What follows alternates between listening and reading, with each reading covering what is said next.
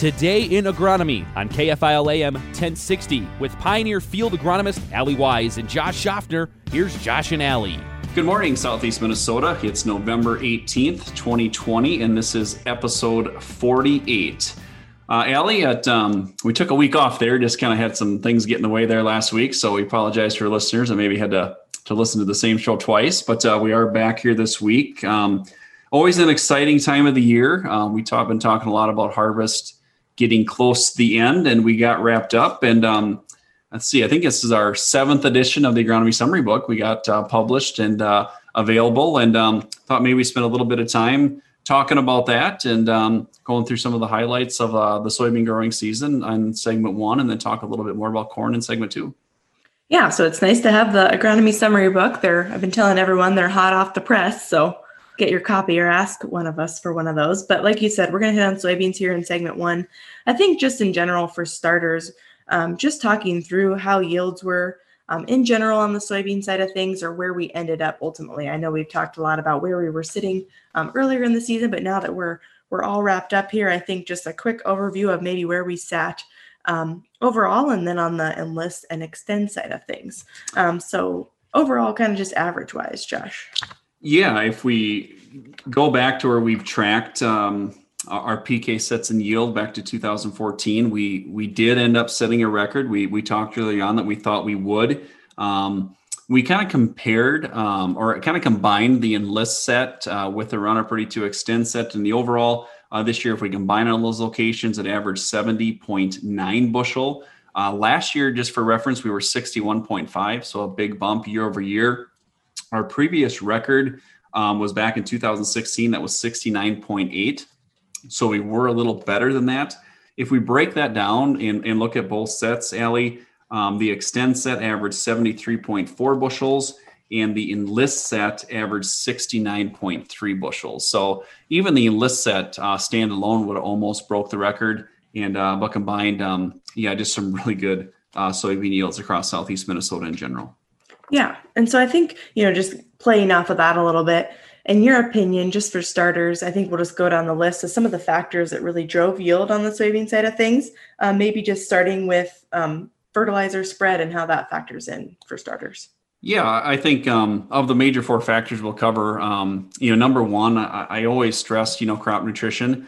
And I don't want to go into a, a big fertility uh, segment here. We can, we can get into something like that during the off season, Allie. But the long of the story short is if we really look at, at guys that are raising good beans year over year, when we look at their potassium and their phosphorus spread, they're spreading for each crop. So, for example, if you're in a corn bean, corn bean rotation, they're applying fertilizer, you know, well, you could say after or before each crop. So they're applying P and K every single year and not maybe utilizing a system that they're applying, you know, say this fall and that's going to cover the next two crops. So um, that's just one thing I can't stress enough of is, is being out there spreading P and K annually, whether that be for corn production or soybean production. But to me, that's step one to getting a soybean crop off to a good start.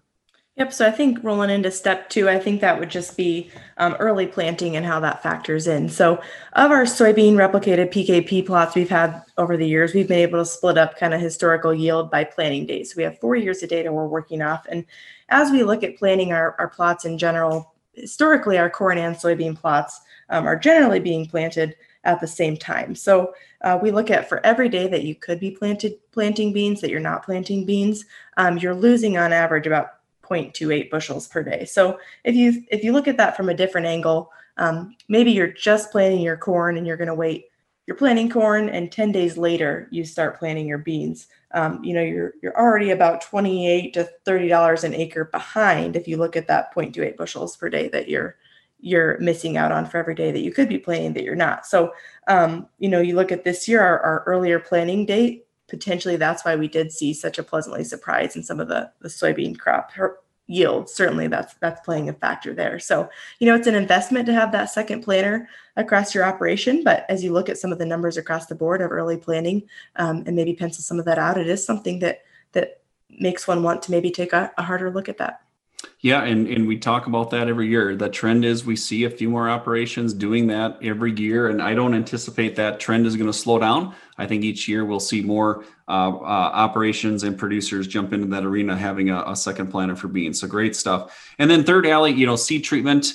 Um, you know, one thing that we maybe don't stress enough when we do publish our agronomy summary book, when we publish all of our soybean PKP plots, our all of our entries we put in there are fully treated uh, fungicide, insecticide. We do also treat them with Ilevo. So I think it's important. That's something we maybe haven't stressed enough that we do fully treat all these. Um, but my long of the story short on that is we would never plant, you know, a lot of our corn untreated. I think we need to take that same approach um, with soybeans is to utilize our seed treatment, especially as we start planting earlier and earlier. I think it makes that seed treatment even have a, an increased bang for a buck compared to to planting later. However, we see great you know results planted early and late. It's just a different disease spectrum um, but extremely important. And Allie, i think fungicide um, is another thing that um, you know we can discuss and a good point of number four yeah, I think fungicide, just in general, you know, looking at making that a piece of the puzzle on the soybean side of things, R3 timing, you know, timing is everything in terms of fungicide around soybeans. I think it helps a lot just in terms of that plant health component on the soybean side of things, um, just letting that plant have more time to put yield on, staying healthier throughout the season. Um, that's kind of a wrap on soybeans. We'll shift focus uh, to corn when we come back from break.